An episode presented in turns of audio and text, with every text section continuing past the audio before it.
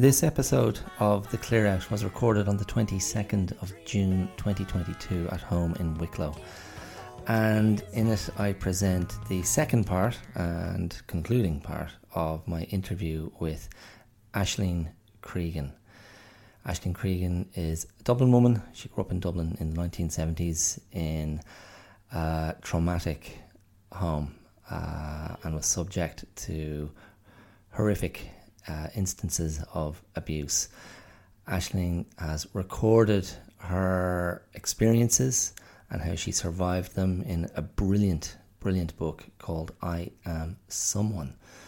And she came to the Clear Out to share her story, to talk about it, and we really had a, a good look at her, her journey and how she survived it all and emerged into adulthood as a compassionate, functional grown up.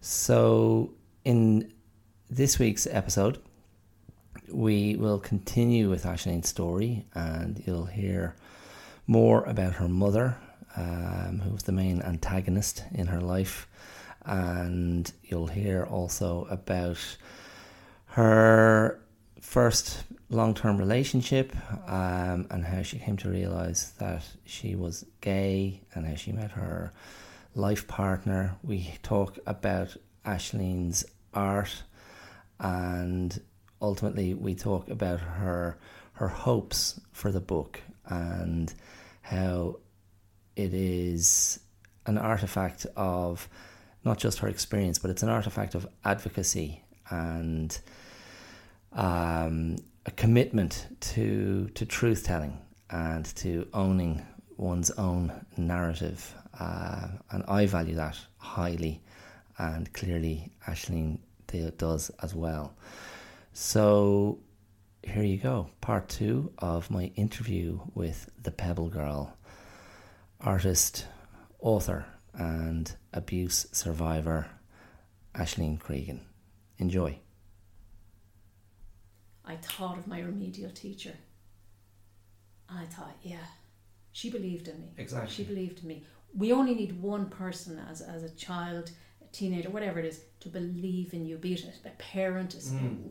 doesn't matter. Your doesn't matter a, a schoolmate, a, whatever it is. One person, one person, and it's like it's like when somebody says something negative to us. It can be quite dev. They may not realize the power mm. of that word. Yeah. But it can smash you. Of course, but this is and that's that's when, when I spoke when I said when I said a moment ago about yes. the, the drama of the of the story, like just what you were saying. I've you know graduated from the remedial class, yes. run home just yeah. with your your your sense of pride, yeah. your sense of achievement, yeah. burst in the door, mammy, look what I've done, and the mug of hot tea comes flying across the room and just misses you, only because you moved. That's right. And that that you know this back and forth of your little kind of micro triumphs, getting over a little hill of yeah. your own sort of like, who am I? Am I going to be worth anything? Is Mammy right? You know, you seem to have instinctively known, I don't think she is right. There's a terrible unfairness and injustice to the way I'm being treated. Then life, you know, takes away your dad, and you're like, I'm on my own here. My older siblings, who, you know, again, like they come across really well in the story you know your brother taking you into town to get like some new clothes, yeah, yeah. being able later when you're older to go over to your one yeah, of your sister's absolutely. houses, um, and yet of course ultimately you were on your own yes. in the torment and in these horrible situations that were happening, um, and you know, uh, and again like to, to revisit some of the, the, the specifics and to revisit your mother's inability, I suppose, to protect you from herself I mean, I suppose that's a very compassionate way to describe what was going on for her.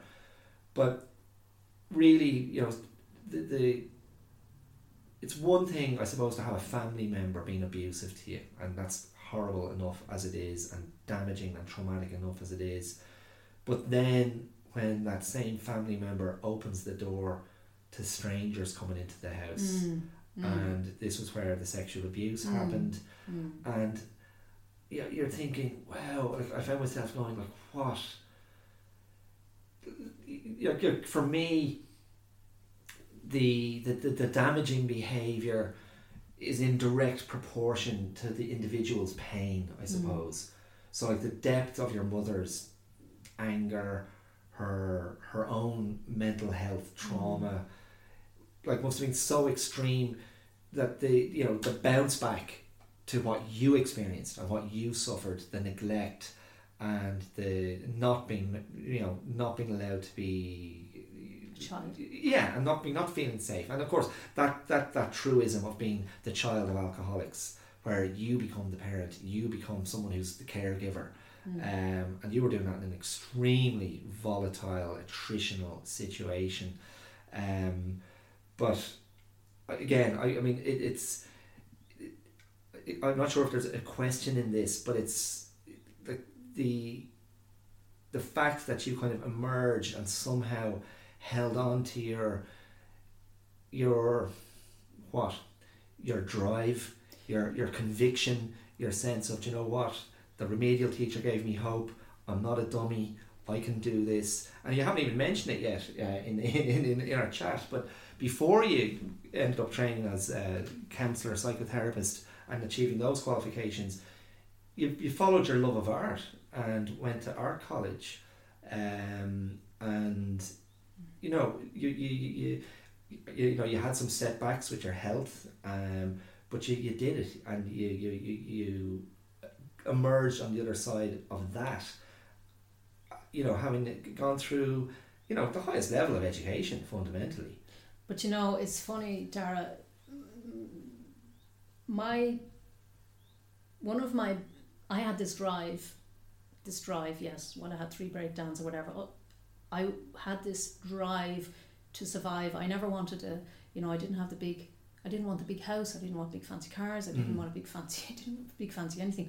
All I wanted was a little cottage in the Wicklow Hills. And when I looked out my bedroom window, in the distance I could see the Wicklow Hills, and I thought to myself, that was my focus. mm. When I'm when I'm big enough, and when I'm big enough to earn money, you know, to buy a little shell of a cottage in the Wicklow Hills, that's where I'm going. I'm going to have a little dog and a Yeah. little cat and grow a few vegetables. Didn't matter where I worked as long as it was enough to, you know, pay the bills and mortgage or all, all the rest of it. Now I didn't have there was no other partner in that picture because I just couldn't even that was just too far out there.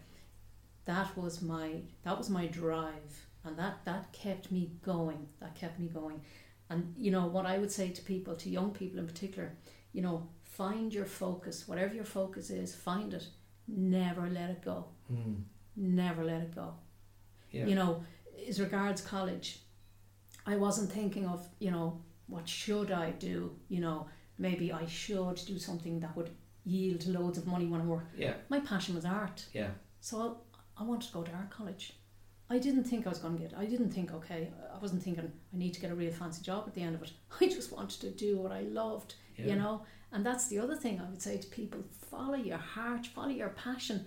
You know, if your passion is music and you want to go to music school, doesn't mean you'll end up in a big, uh, you know, uh, may not end up in something like U2, but yeah go for it. Yeah Go for it because you know what, it'll either happen or it won't happen. You know what I mean? What's the word? You're not going to die if it doesn't Yeah. happen. I knew what it was like to have that feeling of I could die here because there were plenty of instances when I was a child that, especially with the uh, situation with the butcher's knife, I could have died. So that's why anything else was a bonus. yeah My my bar in life was always very low. Yeah. But actually, I think that's a good thing because I have no sense of failure. yeah I have no sense of failure. You know, I failed. You know, yeah. everything's a bonus failed yeah. leaving cert, failed first year in college, failed driving test, failed, failed. But actually, failed isn't a good word. I, I- I think failed should be taken out of the English language anyway, because I always learned so much from those sure those instances, and I learned from them, and I I just pulled up my bootstrings, and there was no question about it. Go for it again. yeah Go for it. Keep going for it. yeah Just keep going for it yeah until you get it. Do you know? So never let it go, and don't let anybody discourage you from doing anything. You know, it's like my thesis in in, in, in college. The the uh, um, college had a bit of a. Uh, they had a meeting actually. yeah they, they, they, they weren't quite sure what to make of you were they, at times You know what they were encouraging me. I wanted to write a thesis. Um, on, on a particular subject anyway, and and uh, they said, no, no, no, look, would you not, Aisling, would you not just write something about maybe this or this or this? And I'm going, no, just, I said, just bear with me. To be honest with you, Dara, again, I was willing to fail. Yeah. You know, that's the word. I was, I wanted, because I was passionate about the subject, I just went for it. Yeah. I wasn't concerned about the grade as such while I was doing it. Yeah. I just thought, no, I'm just want to do this. And I was delighted I, was, I did it. And actually, it worked out really well. The the academic staff were, were um, yeah, they, they um, they were delighted with it too. Yeah, because it was Um, the fin fan- de siècle. was- de yeah, siècle, yeah. yeah. So uh, the phenomenon. Look, I just thought it was interesting. Um, so yeah, that's that's what I'm saying. That's what I'd like to try and encourage people to do. It's not about big achievements in life. mm, It's about following your dream because we've one shot in this world and we're here. We've one. Sh- we are here for a reason, but we have one short little shot at it. that's it. Go for it.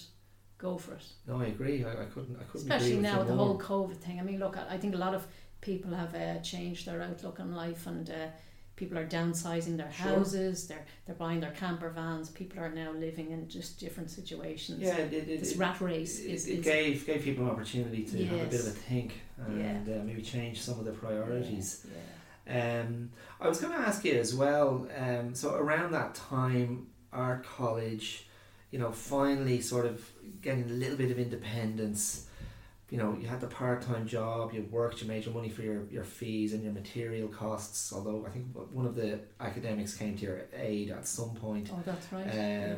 But you were also around that time, or just after you graduated from art college, you, you were sort of starting to negotiate your own um, sexuality That's as right. well. That's right. Because and it, it, you, you were in a long time, uh, long term relationship with a, a fella, That's right. and he emerges, with, you know, with, great credit, I think, in the, Aye, the book. You lovely had guy. the, he just seemed to be such a stalwart He's and that he was is just with you through thick and thin, absolute, and he still is. and sort of Fantastic friend. it, it seemed in this you know in, on your journey when you were like I actually think um, this is you know this is not where I'm meant to be I'm not meant to be in a Mm. heterosexual relationship and you, you kind of emerged from that with his blessing and it was just Mm. I mean you, you did seem to have this great good fortune on, on one level Oh, yeah, of, you know Yeah. like the remedial teacher like uh, the guy you're, he's Yeah. Tom in the book isn't Yes, it yes. um, but ultimately your heart led you somewhere else didn't it Yes.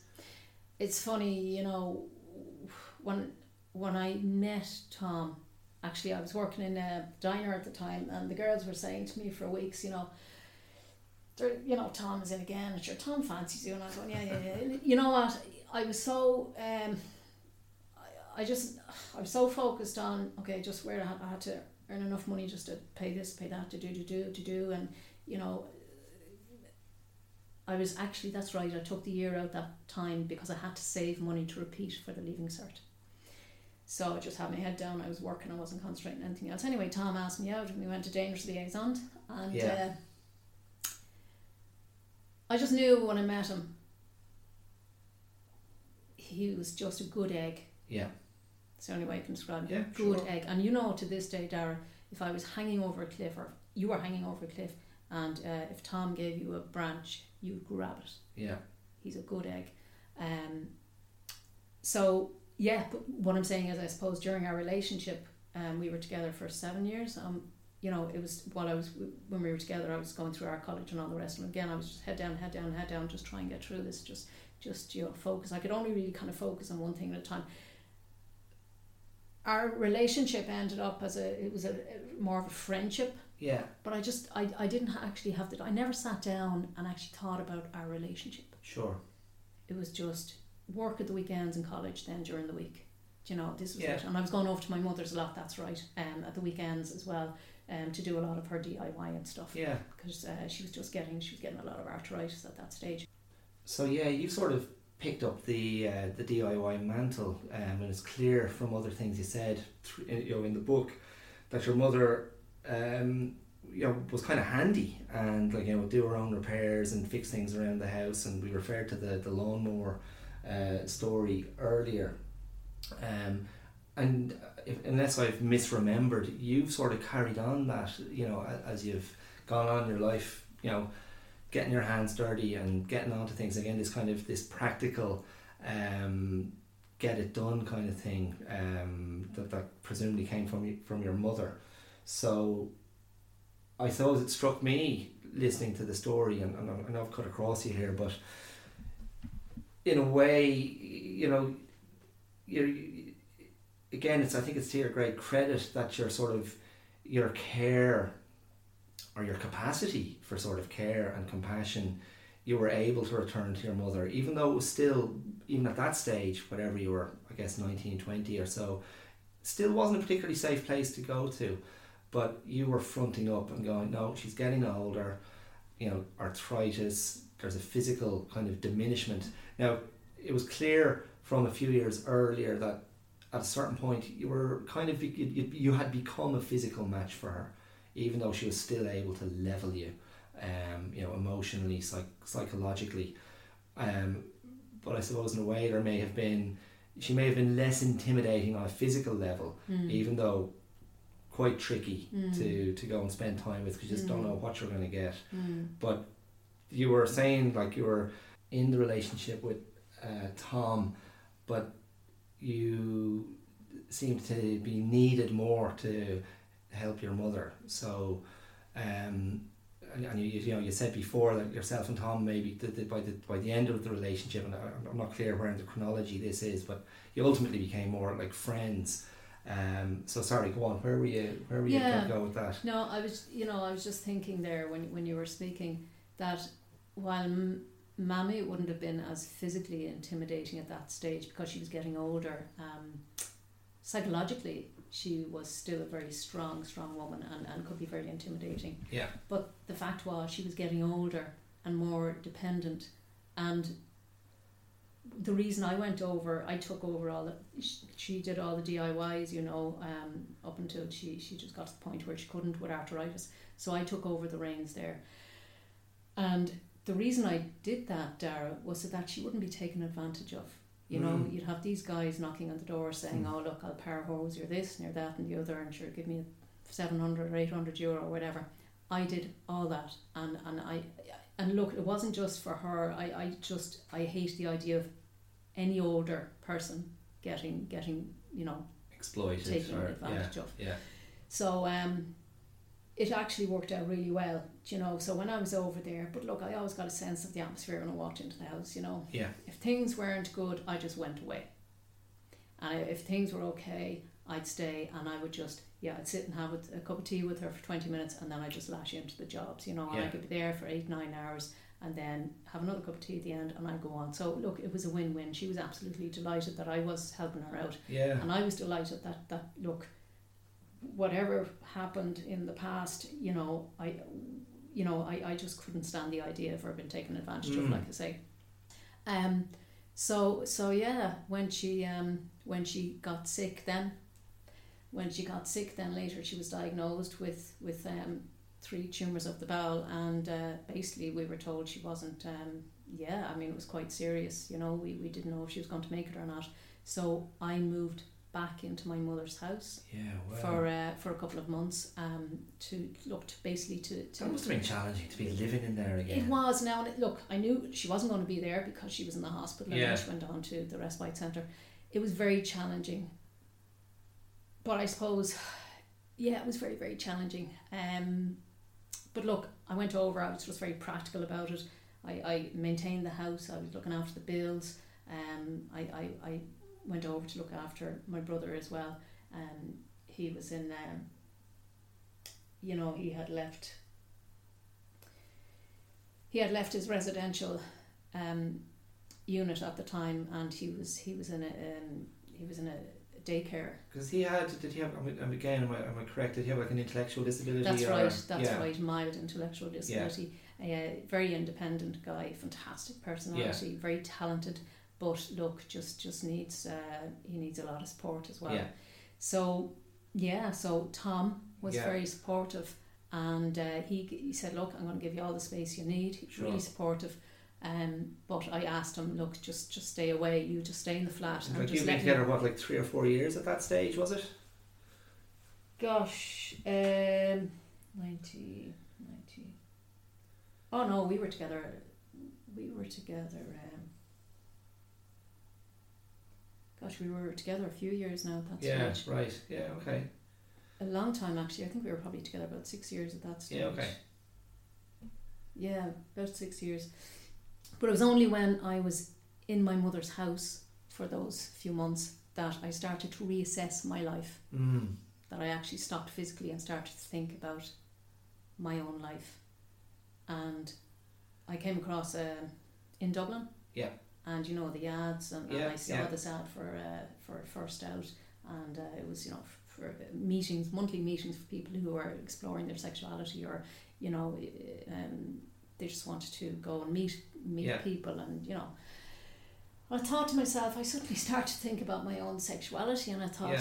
you know what, I, I don't really know. Yeah, I, I can't really label myself as, as heterosexual. Because we yeah we didn't we haven't mentioned it, but Yes. you're very clear on it. You know, describing yourself uh, as a young girl That's that you had this kind of tomboy That's personality. right. Yes. You liked the short haircut. Yes. You got a kick out of being mistaken for yes, a boy. That's right. A farmer. and you know, and it's not to you know bloody you know gender stereotype. Yeah, yeah, what type yeah. of play is masculine and feminine? Yeah, But you were fairly uh, rough and tumble, and you were hanging out with the guys. You weren't really interested in you know the dresses That's and right. the, you know the dollies. That's right. Um, so, you know, that was, you know, that was just your normal, and that was your, you know, you had no reason to put it into any sexual terms as a kid, yes. But you maybe had this kind of, Yeah, you know, I, re- reflection or reckoning when you, looking when you found yourself back in the house. yeah, absolutely. And uh, so what I did was, look, I spoke to Tom Yeah, about this, and I said, look, I, I need to explore this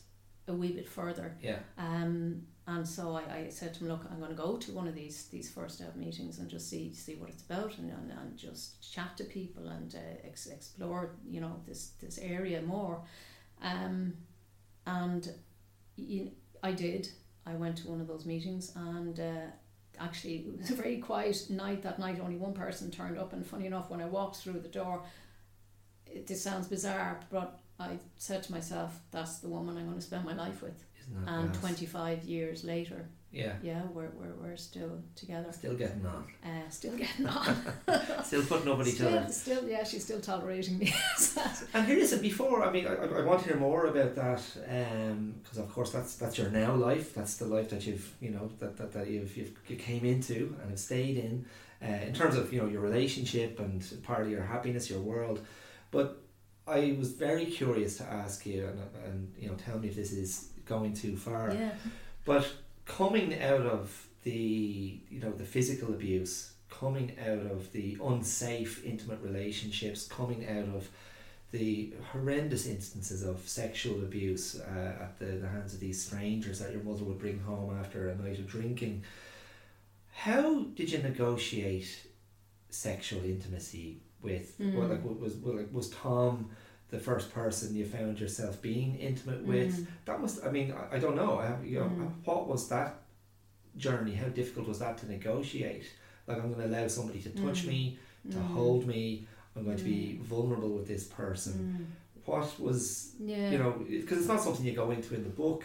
yeah But I found myself wondering about that because, like, that's you know one of the legacies of extreme trauma Yes. is dissociation, is the inability to connect with other people, the inability to you know to be in your body. yes And Yes. is that something that you feel like you recognized or went through yourself? yes I have to say I mean after the the physical and psychological trauma I had you know living living in my mother's house I this comes across very hard but I warned Tom um, the very first day I think it was we moved into the flat I said if you ever ever touch me as in you know slap me or hit me or Yeah. be you know physically violent towards me or hos- yeah hostile I said um, what I actually said to him was I'll throw you through that window so, Yeah. so I'm saying to him if you ever Yeah, take you I'll were- throw you through that window You were ready to protect yourself. yeah absolutely I, I you know I needed to say from the off Yeah. I wasn't willing to tolerate. I wasn't willing to tolerate any any any abuse or mind games from anybody. I was going to say it, it, it would have been. I mean, it's not inconceivable because, of course, people will repeat Oh, patterns. so but, but the idea that, like, I mean, Jesus, I mean, it's amazing to hear you say that. So I'm thinking, oh my God, you're so lucky that you have the strength to go, I'm not going to let someone have the psychological hold no, no. over me. No, So, and because of that psychological hold not being there, I have the bloody confidence, the strength to go, don't ever mistreat me that yeah, way. no, I'd had Or enough. I'll, I'll go through you. No, I, I had had enough. Yeah. I really, and I know that comes across, that sounds very aggressive, but that is what I said to him at the time. So that's right. Is it aggressive or is it assertive? Well, look, I wouldn't have thrown him through a window, but you know, and now he's he and he just looked, he looked at me. I mean, he had he had met my mother numerous times at that Mm. stage, and he said, "Aisling, I know." And I, I knew I was in safe hands Yeah. with him. I really did. I really did, and I didn't feel, you know, I didn't feel. I was never intimidated or scared or, or vulnerable, you know, with him. Yeah. I felt very safe with him. I really did. Mm. Um, I did. I felt very safe with him, and and yet he wasn't overprotecting or Sure. you know he wasn't mollycoddling me or anything Yeah. like that. But the thing was, he was fantastic with my mother because he was able to challenge her. Mm. He didn't put up with any, you know, she pushed him and pushed him and pushed him. Yeah, interesting. But he's he's he's he's hugely um, he loves poetry and writing and all the rest. And sure, Mammy loved having conversations it's with like him around that. that. But yeah, she she did. Uh, she she pushed him to f- points at various times, and he was well able to stand up to her. yeah, You know, and then she admired him for that. yeah, But, uh, interesting, isn't it? He didn't feel he, he never felt, which I really admire him for that. He never felt he had to protect me from her. Yeah, You know, he knew I was able to kind of Mm. stand on my own uh, two feet.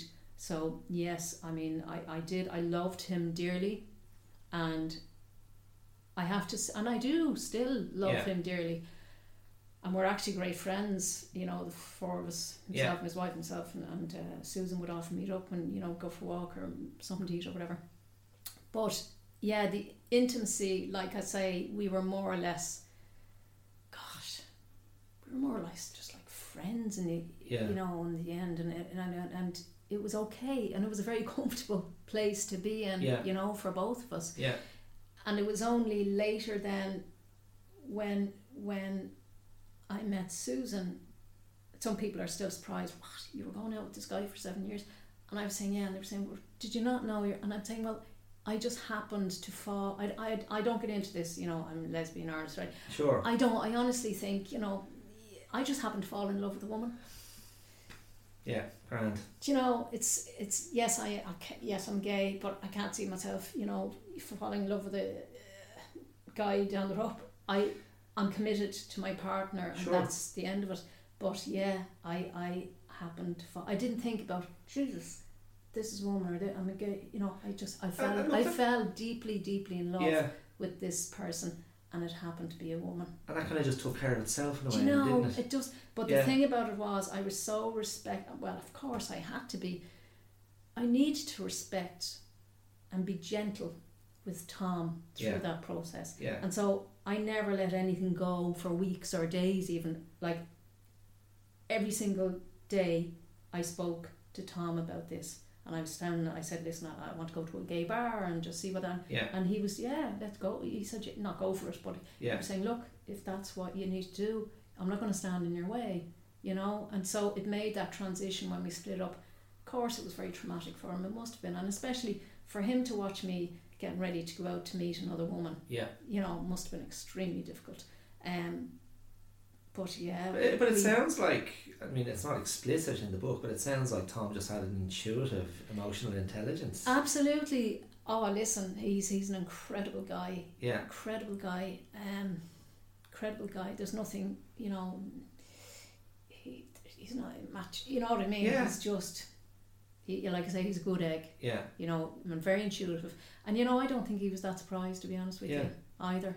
Yeah. And look, and you know, and it is, you know, I know, I know, you you chose what to put in the book, but yeah yeah. it certainly I didn't get the impression at any point that you know you know negotiating your sexuality was a, a huge big deal for you. I mean I just feel like yeah you had, you had bigger fish to fry like recovering Yes. from your childhood trauma. Yes recovering from the abuse yes you know following your dream to become you know an artist. If you Mm. know, if not that you necessarily need to go to Mm. college to be Mm. validated as an artist. Mm. Um, and then it just seems like when you met Susan that one night, it was like, oh yeah, okay. It was like, oh yeah, of course, Mm. almost. That, that this is who I'm meant to be with. Yeah. Um, and you know, a great stroke of good fortune. Oh look, and uh, look, it wasn't because she was the only person. There was the facilitator, and there was. It wasn't like, well, will I pick her or her kind of thing. It wasn't like that. It was, You do, yeah. yeah, sure. This is grand. Oh, well, I suppose this is what it is then. Oh, Yeah. look, I don't want to come to a second Yeah. one of these. So no, but it was almost like on a spiritual level.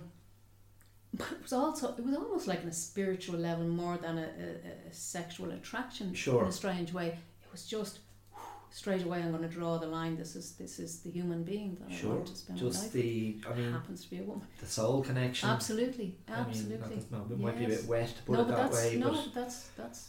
I mean, I think um, the way I think of it, uh, and I certainly experienced this with Mm. my with my wife.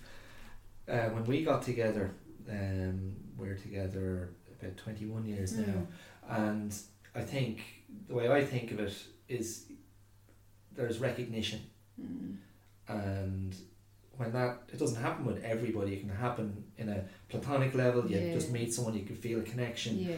But I think you know, from a romantic point of view, um, when it does happen, when you're lucky enough to meet someone who responds to you and you respond to them that way, and it's not, you know, it's not lust or physical Yeah. desire. There's, Yeah. there, there could well be a physical Yes. attraction, yes. but there's something that goes beyond Ah, the, the, the superficial, the, Yeah. the physical, and it is a moment of recognition, and it's often connected to timing when you meet that person, what you're ready for, what they're ready for Yeah, and it, it's like you know oh this these pieces actually fit yeah, and I'm not, that's not a euphemism for anything physical thanks yeah, yeah. Um, I know. it's I know.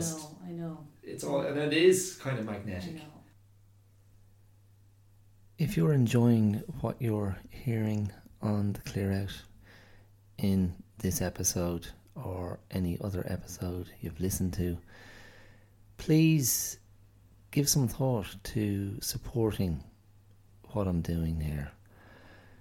If you go to the description of this episode, wherever you're listening to the podcast, you should find uh, a supporter link, and through that link, you can make a one time contribution to the show to support me, to support this independent podcast which I put a lot of work into and love doing, um, and it would help me enormously to receive any support at all. Um, you can also become a patron of the show.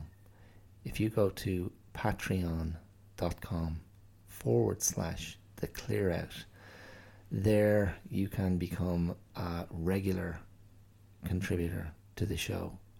For a small contribution, you can help keep this thing going. And the simplest way to think about it is if this is something that you find entertaining, if it's something that you find valuable, if you find it uplifting, if you find it motivating, if you find it diverting or interesting, then ask yourself what price would you put on that? Is it worth a couple of euros in a cup? That might be a way to think about it. So, once again, if you like what I'm doing here, please just give it some thought. You don't have to, I understand. Times are tight for many of us. It's a choice.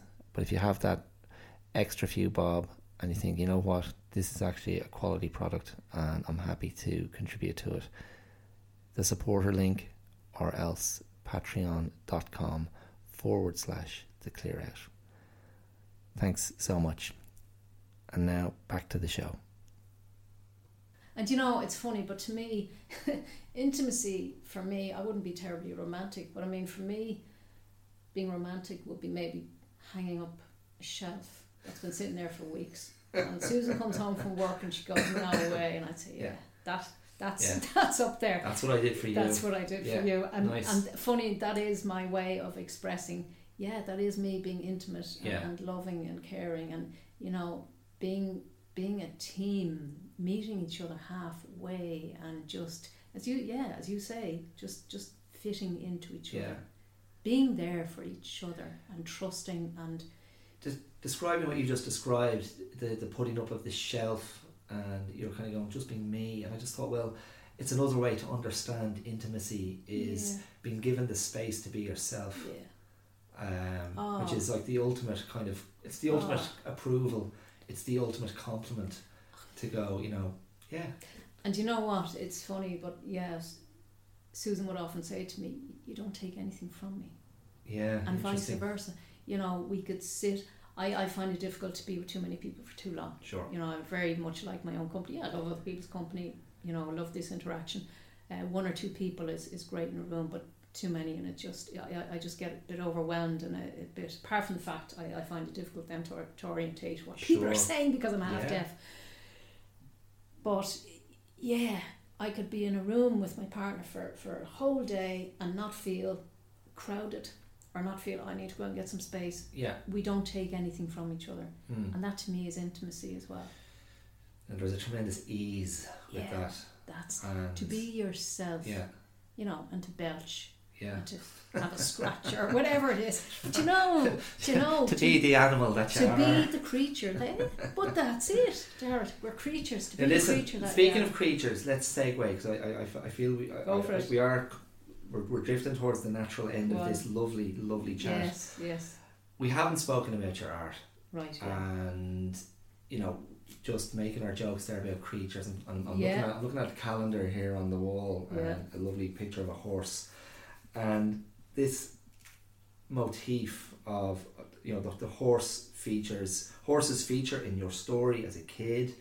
There's a little lovely playful thing with your dad and going in the van with him. Yeah, and you know the jiggy jiggy you know in the passenger seat. Yeah, um, and then your relationship with you know with, with nature and with horses. And you know you referred earlier to you know the outdoor life a bit Yes. of archery I saw Yes. on your your Instagram right. feed and I was like oh nice nice um, and horses going to stables but you know in your um, and, al- and also there's an incident in, in, in, your, in your in your book where you fall off a horse That's right. you lose a, you know you lose control That's of the right. gallop and you're thrown and there's an instructor that basically goes get your arse back on that Oh, yeah. horse and you're like whoa Yeah, and afterwards they take you aside and go you know if you didn't get back up today you might never have got back on a horse that's it. and again it's a bit of a it's a bit of, it, you know it life. is you know it is it's a metaphor and it's an analogy for you know in, in karate we you know I, I I've spoken a lot about the the idea of recovery the Mm. idea of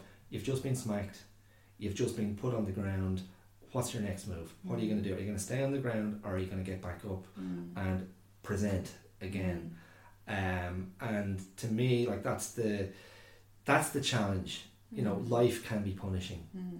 We can punish ourselves Mm. you know do you get back up on the horse do you stand back up and step into the Mm. arena and go okay i'm still here i'm gonna Yes.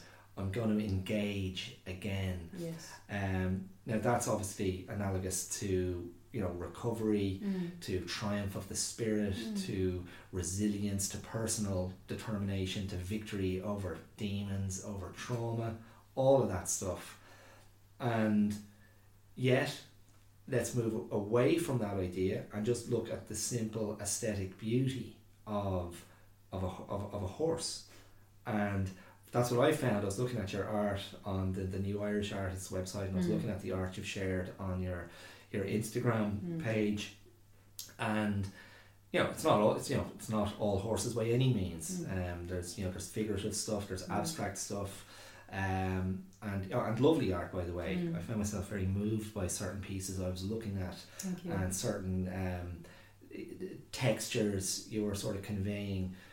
But you know, I do like I you know I did find myself attracted to some of the pieces that feature a solitary horse, Mm. and sometimes the horse is there in silhouette.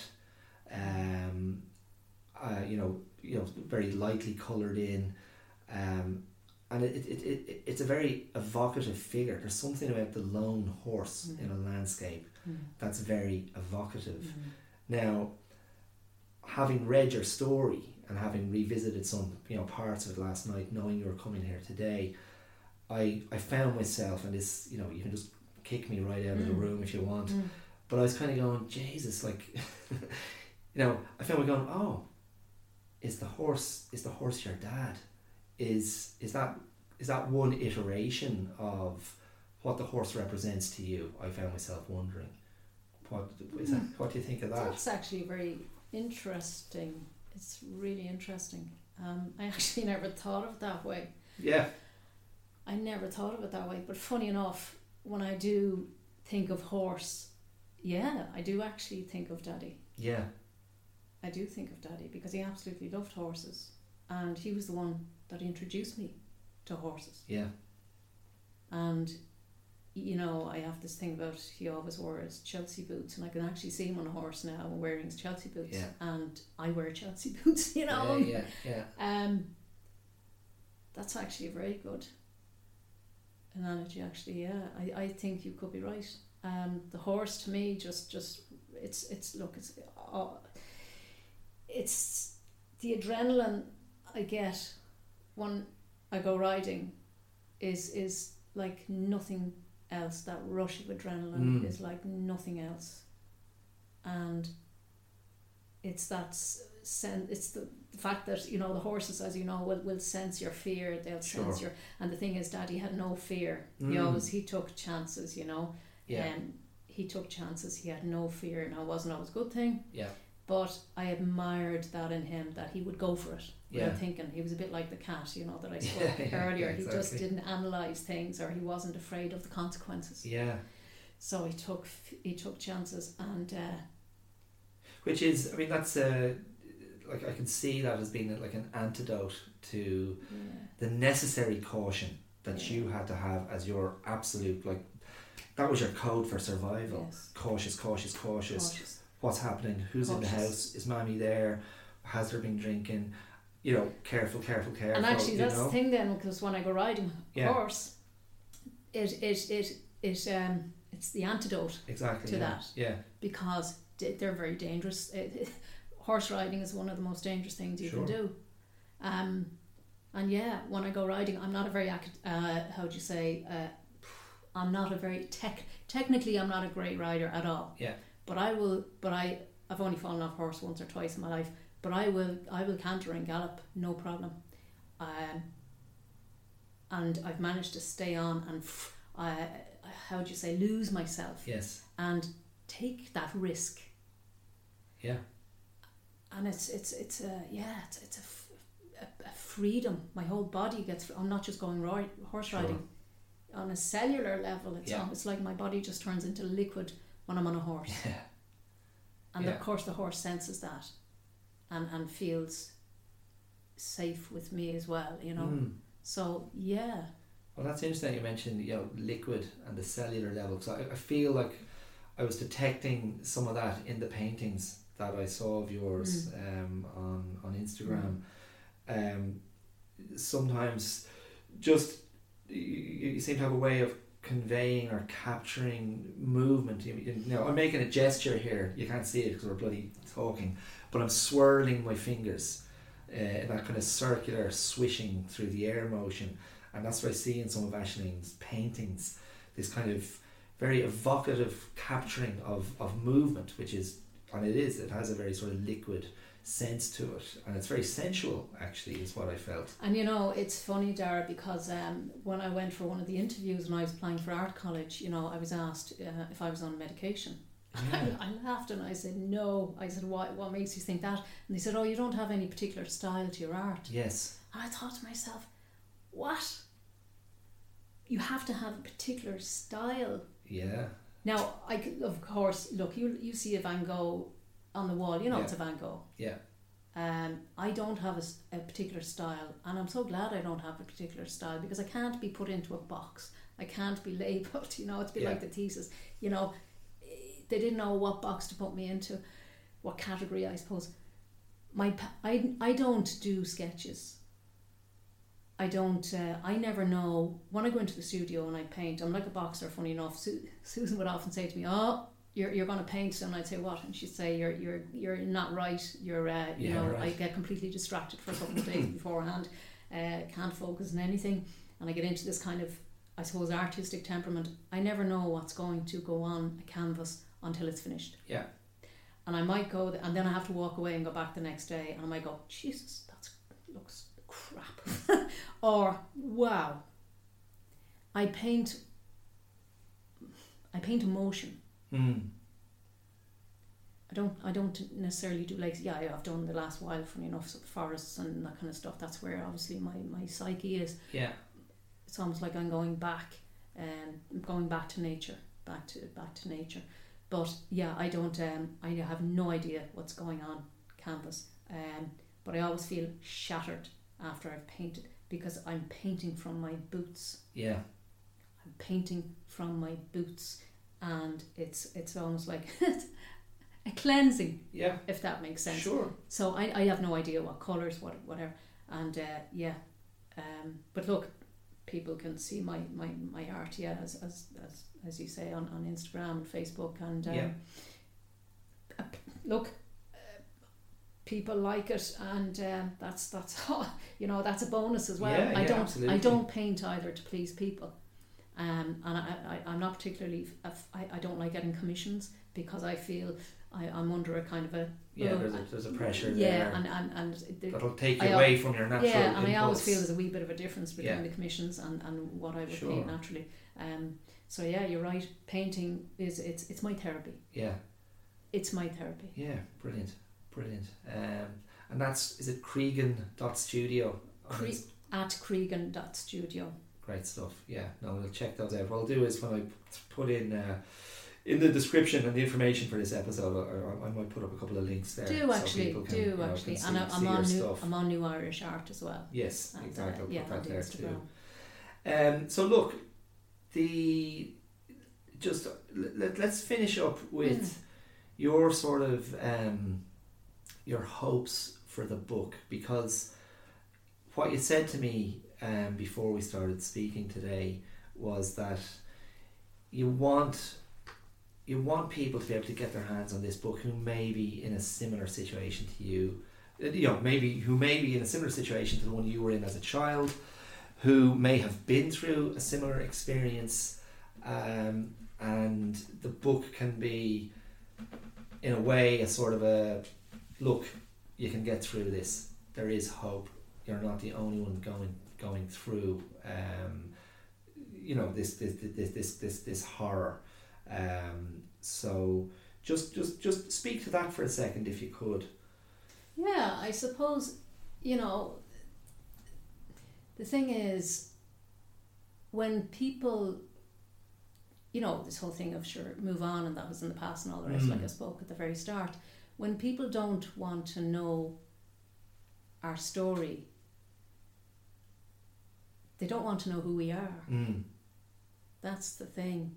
And we all have a story. I'm not saying I'm not saying to people go write a book or yeah go tell everyone your story. I'm just saying we have a right to validate our stories sure in order to help others to maybe have the courage or the tools or not feel as lonely in their own situation, you know, if their situation is, is similar. And it's I'm hoping, yes, just to give people that little bit of strength and, and sense of yeah, look, you're not alone.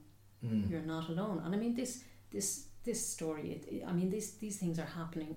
You know, they're happening everywhere. They've Sure. always happened. They're happening now, and they always will happen. I don't think anything is going to stop that. But by more of us talking about our experiences, where you know why should we feel keep that secret and let and let perpetrators continue doing what they're doing? You know it's like when you're a kid i know you know i've heard stories of people saying when they were kids their parents would say don't go down to the house down there. Don't go down to Yeah. the, the yellow house. Sure. They weren't told why. Yeah they were just told don't go near the yellow house mm. and so if you, if someone did go down to the yellow house and they were uh, abused sure it was nearly the kid's fault. Yeah. You know, Yeah, yeah. so the perpetrator just continues doing what they're doing. The community knows what's happening, Yeah. but no, shh, shh, shh, sure that's shh, we won't talk about that. So the community knows nothing is done about it, but it's the kid's responsibility not to get into that trap. Sure. And uh, you know what? And then what? The, and then you know the kid is meant to feel ashamed Yeah, because s- oh I did the wrong thing. Oh they told me not to do that. It's my fault. so you know, when it's the, the classic victim exactly, so yeah. when people don't talk about it, the, the kid then realize the kid then learns okay. Uh, I can't talk about why. Mm. So then they grow up and they have their kids. and Maybe they instill in their kids, we won't talk about that. Yeah. And da, da, da, and that's this generational. That's this generational um, issue, and that's what that's what I want to throw the spanner into. Sure. You know, people. Somebody needs. People need to. We need to feel safe to tell our story and not be judged. Yeah. You know, there are probably some people. But it's, it's, it's listen. I think sorry to cut No, across you, no. but it's I think just on that idea of shame, there's um, there can be a, a collective shame oh, by absolutely. by you or by one Yes. telling their story. Yes. There's an implication Yes. that's cast on other people. There's an implication of of culpability, of Yes. responsibility, Yes. of hold on a second, how you know you were you were only one step removed. Yes. Where were you in this situation? But that's what I You really. know? That's actually what I, I, I. You know, You're not saying that. no, no, I absolutely. know that. No, no, no, I know that, I'm yeah. not saying that. But what I think what I'm saying is that there's, you know, this idea of a collective shame being imposed on the person who wants to speak, yes, and you know, the idea that you are being told, yeah, you may feel ashamed and we feel ashamed, but we're not going to talk about this, Mm. and the idea that shame is going to keep you quiet, Mm. and I I'm fully behind you. I think. Yeah. Well, look, at the end of the day, each individual has to deal with their thing. My shame, I'm throwing it away, and I'm going to step up and go. I was abused. I was battered. absolutely. These things happened to me. Absolutely, It was bloody horrible. Absolutely. But here I am, Absolutely. and it, you know, I paid the price, absolutely. but I'm still here, Absolutely. and I'm not going to apologize for what And happened. to have the courage to own your story. Yeah, This is my story. I own my story, and I'm sharing my story. You know, and it's not. But look, when if people, you know, read the book, it it clearly comes across. It's not a blame book. no, I it's agree. not a victim book. You know. Yeah. It's a story of survival, and strength. That's certainly how I received it, and I think, um, I mean, again, just to give people specifically an idea, it's uh, like it is a book about a really horrific childhood, but it is told. I think you know what you achieved in your your prose, your voice. It's told so straight.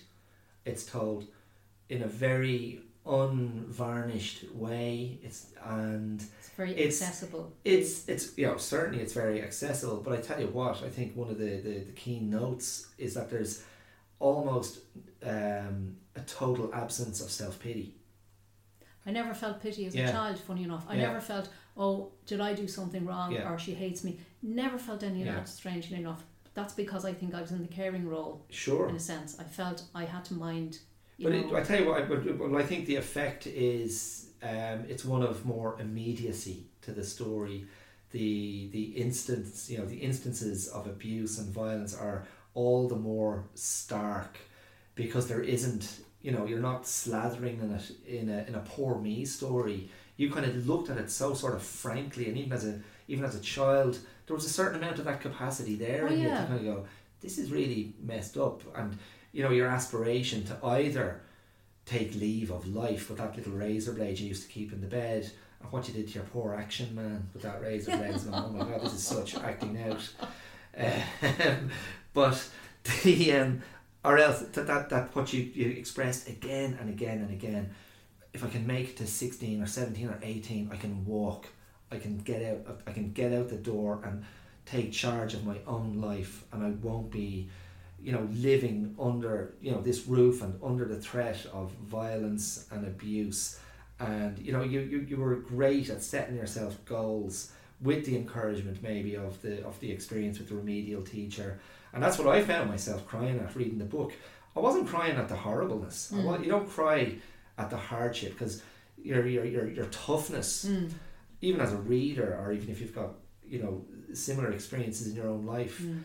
you, you know the toughness makes you close over the jacket. Toughness makes you you know go into that that self protecting shell. It's tenderness and softness and care and consideration that actually opens us up and exposes the raw heart and like i found there was that you know there was an incident after your father had passed and a teacher just put a little mass card on the table and i just found myself bawling like tears were streaming down my face because i was like one person sees you yeah, one person gives you that moment to go yeah, you poor little thing yeah, you've just lost your dad yeah, you poor old devil yeah.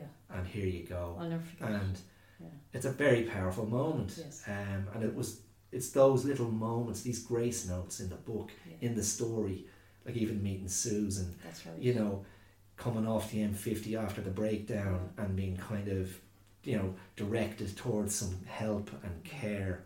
And and ultimately ultimately I mean the ultimate happy ending you know you get your girl and you get your bloody cottage in the Wicklow Hills I you do, know? but look, there, there's there's always those bumps, you know. of course We still, Of like course. everybody, we still have our arguments. Yeah. Um, I still have, yeah, the, the ongoing thing with, with the OCD. yeah Um, because my, my norm my norm setting would have been fight or flight. sure So my body, I actually got very sick last August, and I ended up in the hospital for a wee bit because my body just couldn't maintain that fight or flight. yeah So um, that's what I'm working on at the moment. So look, I'm a work in progress. yeah aren't we But you all? know what? I'm alive, and there was never that sense of I never felt sorry for myself as a child because I just didn't have time. yeah I had to just be it was, Survival. it was survival. Exactly. There was no time. the it next, was like, it the was next like being battle the it next was like bullet it was like being in a battle. yeah So yeah, Um, and look, I, I, I wanted to just ask you earlier. I know, Mm. I know I'm self sabotaging here. I want to we want to wrap it up, but Mm.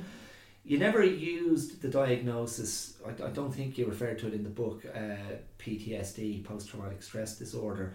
But funny enough, when you were talking earlier about being so wrecked in school, like so Mm. knackered, Mm.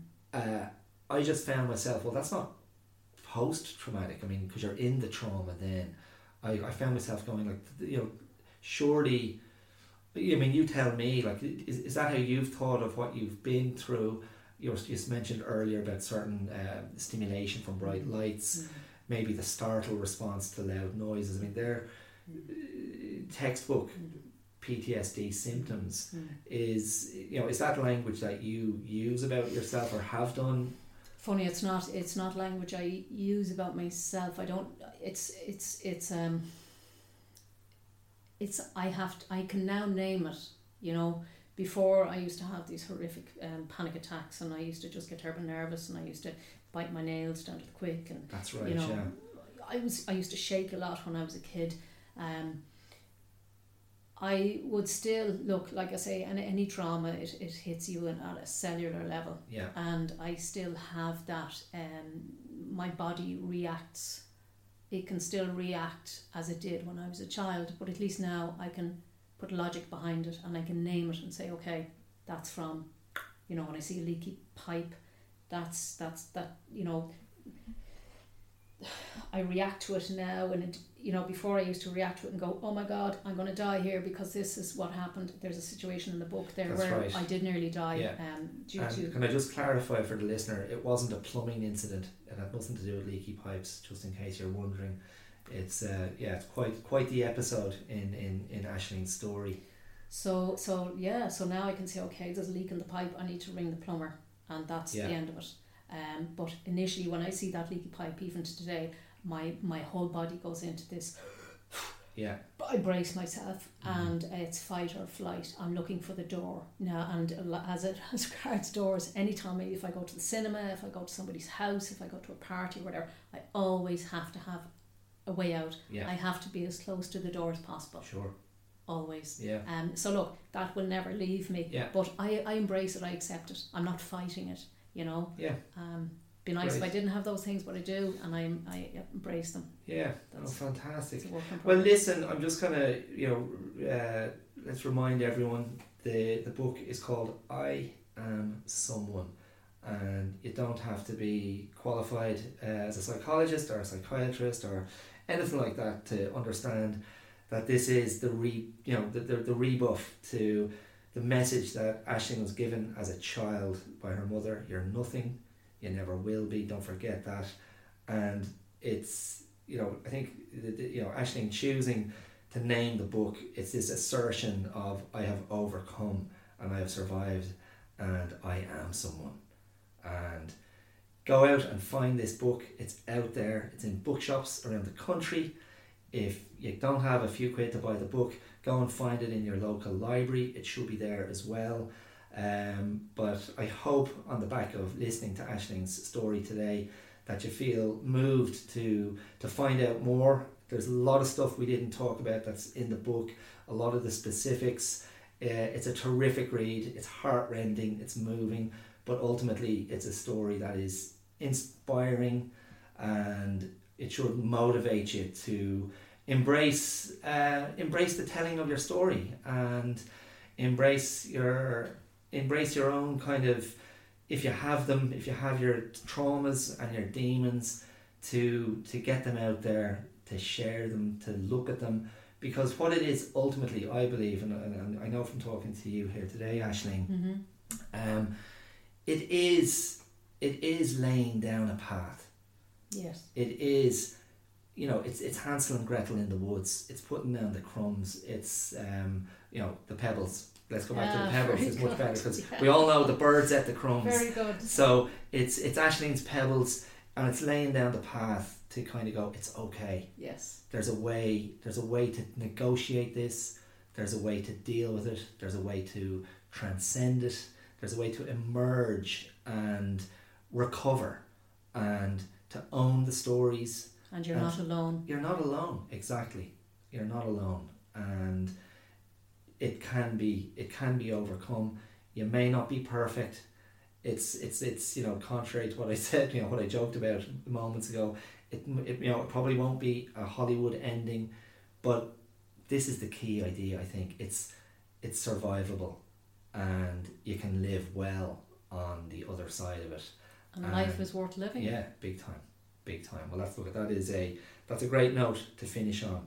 So, Aisling, thank you so much for coming in. This has been fantastic. It's been a bit intense in places, uh, but you're you're you're brilliant and you're brave, and it's a great story. And we, I, I wish you nothing but the best. And I really hope for. Uh, you know the success you want this book to be and we're not talking about book sales necessarily we're talking about you know reaching the right people and the story reaching the right people and hopefully being being of use to them and being of service to them and giving them a little bit of hope Dara, thank you so much. And look, I really appreciate you giving me this opportunity, you know, to, to speak and yeah, to, to reach out there and, and share share my story with people.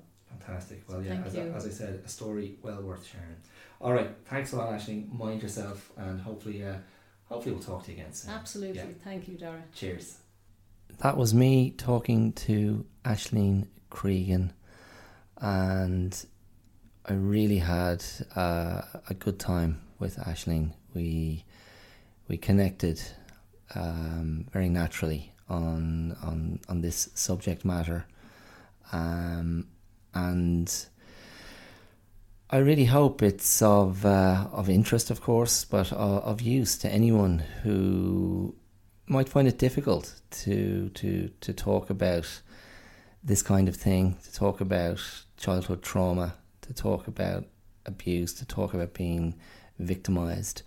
Um, what struck me uh, was just how composed and at peace Aisling was um, with regard to the telling of her story. Um, I'm sure. I'm sure she had to negotiate quite a lot to come to that place of I'm going to put this down in print. I'm going to make it public record, and I'm going to then do what she did with me and talk to people in public forums, um, and share the story, expand on it. Um, it's not a small thing, but I certainly would relate on just in terms not like not the specific experiences Aisling had, but certainly in terms of speaking about um, vulnerability, speaking about um, periods of instability, speaking about my own um, experience of depression, you know, periodic depression, habitual depression in my life. And what I've found over the years is the more I've been open about that, the, the easier it has been to speak about it. Um, the more I've been open about feelings of, as I said, vulnerability, feelings of anxiety, feelings of self doubt, whatever, whatever they, they, you know, whatever way it manifests itself. Um, the more I've spoken about it as it's arisen, the easier it's been. The less I judge myself for it, the less I feel there's a stigma around it. And it's very liberating, and it, allow, it, it has allowed me to sort of shed certain baggage and certain habits and escape certain patterns um, in my own uh, internal landscape. Um, and I, I commend Aisling for, for what she's done.